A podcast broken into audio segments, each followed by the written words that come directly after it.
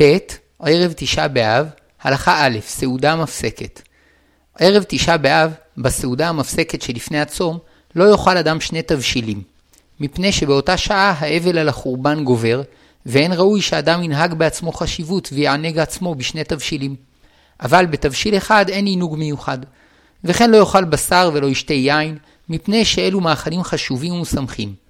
ואומנם כיום מנהג ישראל שלא לאכול בשר ולא לשתות יין מראש חודש אב, אלא שעד הסעודה המפסקת איסור אכילת בשר ושתיית יין ממנהג ראשונים, ובסעודה המפסקת האיסור מדברי חכמים. ולכן חולה או יולדת שהבשר יכול לחזקם, רשאים לאכול בשר בתשעת הימים, אבל בסעודה המפסקת אסור להם לאכלו. ומהי סעודה המפסקת? זו הנעשית אחר חצות היום, והיא הסעודה האחרונה שלפני הצום. אבל אדם שאוכל את סעודתו האחרונה לפני חצות היום, רשאי לאכול בה שני תבשילים. והמנהג המקובל, שאוכלים בצהריים סעודה רגילה עם כמה תבשילים, ולקראת הצום אוכלים את הסעודה המפסקת, ובה תבשיל אחד בלבד. ולא יערים לאכול סמוך לצום סעודה עם כמה תבשילים, ואחר כך יברך ברכת המזון ויפסיק מעט ומיד יאכל עוד סעודה כדי שזאת תחשב לסעודה המפסקת. אמנם בדיעבד, כשלא הספיק לאכול בצהריים ארוחה מלאה, והתאחרה לו השעה והוא חושש שאם לא יאכל כמה תבשילים יקשה עליו הצום, יכול לאכול ארוחה מלאה, ואחריה ילך לבית הכנסת ויתפלל שם מנחה, ואחר כך יחזור לביתו לאכול את הסעודה המפסקת. וייזהר שלא לאכול בסעודה הראשונה הרבה, עד שלא יהיה לו תיאבון לסעודה המפסקת. ט. ערב תשעה באב, הלכה ב' הגדרת המאכלים האסורים. מותר לאכול בסעודה המפסקת מאכלים חיים, כמו פירות וירקות, ללא הגבלה. אבל אם בשלם, הרי הם נחשבים כתבשיל, למרות שגם בלא בישול ניתן לאוכלם. גבינה, לבן וחמאה וכל מוצרי החלב שעברו פסטור אינם נחשבים מבושלים, מפני שחימומם נעשה מסיבות בריאותיות ולא כדי להשביח את טעמם. אם בישלו ביחד גזר עם תפוחי אדמה, אסור לאכול את שניהם, מפני שהם שני תבשילים, ויאכל את הגזר או את תפוחי האדמה. וכן אם בישל אטריות עם גבינה או עדשים עם ביצים, הרי הם שני תבשילים מעורבים ואסור לאוכלם יחד. ואפילו אם בישל שני תבשילים מאותו מין, רק שאחד בלילתו רכה והשני עבה, נחשבים כשני תבשילים, וכן ביצה קשה וביצה רכה נחשבות כשני תבשילים. אבל תבשיל שבדרך כלל רגילים לערב בו שני מינים, האחד עיקרי והשני מוסיף בו טעם, כמו אורז עם בעט בצל, נחשב כתבשיל אחד. עדה שנהגה לאכול מאכל מיוחד לאבלים, כגון עדשים וביצים, למרות שיש בו שני מינים, נחשב להם כתבשיל אחד שמותר לאוכלו. האיסור חל על מיני מאכלים מבושלים או צלויים, אבל על מאפים כלחם ועוגות אין איסור, שעיקרם לשביעה. ויש שנמנעים מאכילת עוגות, כדי שלא להרבות בהנאת סעודה מפסקת. ופיצה נחשבת כתבשיל מפני הגבינה שעליה. נכון שלא לאכול בסעודה המפסקת שוקולד, חטיפים וממתקים, מפני שתכליתם לפינוק ולא לשביעה, אבל כשאין שם דבר אחר לסבוע ממנו, מותר לאוכלם. לגבי מאכל כבוש, כדוגמת מלפפון כבוש, יש אומרים שראוי שלא לאוכלו, כדי שלא להרבות בהנאה מסעודה מפסקת. ועוד שאולי הוא נחשב כמבושל, ויש מי שמתיר. מותר לאכול סלט ירקות חי מתובל בשמן ותבלינים, ויש שהמליצו שלא לאכלו, כדי שלא להרבות בהנאת סעודה מפסקת. נהגו שלא לאכול בסעודה המפסקת דגים, מפני שדגים נחשבים מאכל חשוב כדוגמת בשר. ויש מקלים לאכול דגים מלוכים וסרדינים שלא בשלום. משקאות מבושלים אינם בכלל תבשיל, ולכן מעיקר הדין מותר לשתות בירה, שיכר, קפה ותה בסעודה מפסקת. אלא שפוסקים רבים הורו להחמיר לכתחילה שלא לשתותם בסעודה המפסקת, כדי שלא להרבות בתענוג והנאה בסעודה זו. אבל מי שרגיל לשתות שיכר בכל סעודה, ובלא זה העיכול קשה לו, רשאי לשתותו. וקפה ותה פחות חשובים ממשקה משכר, ולכן המרגיש צורך לשתותם רשאי, אבל מי שיכול בקלות לוותר עליהם, טוב שיוותר. ולגבי שאר מיצים מתוקים, כקולה, לצורך מותר לשתותם, ולשם פינוק אין לשתותם.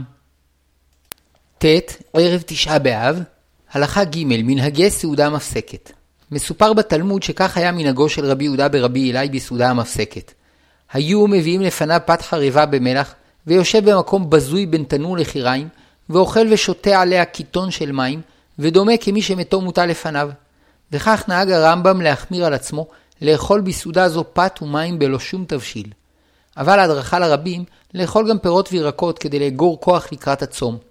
ונהגו רבים שהתבשיל האחד שהם אוכלים בסעודה זו הוא ביצים קשות, שהן עגולות ורומזות לגלגל החוזר בעולם, ולכן נהגו אבלים לאוכלם.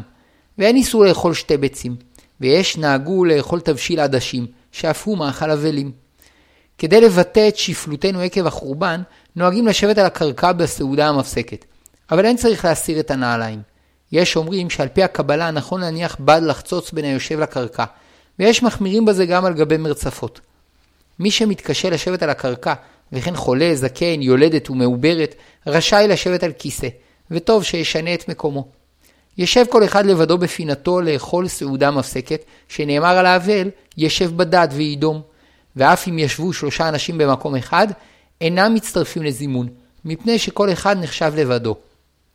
לכתחילה, אין לומדים בערב תשעה באב אחר חצות היום, אלא בדברים עצובים הקשורים לתשעה באב או לדיני אבלות.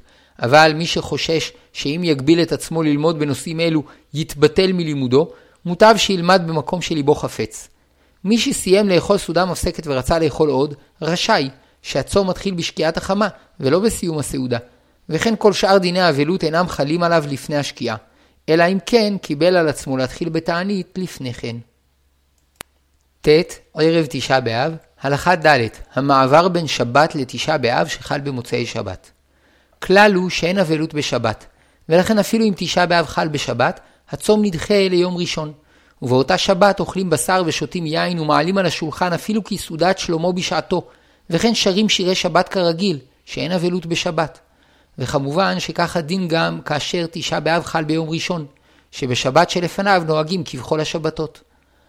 אולם בין השבת לכניסת הצום ישנו זמן ביניים, שבו עדיין לא יצאה השבת, ומנגד כבר חלים איסורי הצום, וזאת מפני שספק בידינו מתי נגמר היום הקודם ומתחיל היום החדש, בשקיעת החמה או בצאת הכוכבים. ואם כן, הזמן שבין שקיעת החמה לצאת הכוכבים הוא ספק יום, ספק לילה, ונקרא בין השמשות. וכיוון שיש מצווה להוסיף על השבת, השבת נמשכת עוד כמה דקות אחר צאת הכוכבים. יוצא אם כן, שמשקיעת החמה ועד דקות ספורות אחר צאת הכוכבים, הוא זמן משותף לשבת ולצום. ובאותו הזמן אסור לעשות דבר שיראה כמנהג אבלות, שאין אבלות בשבת.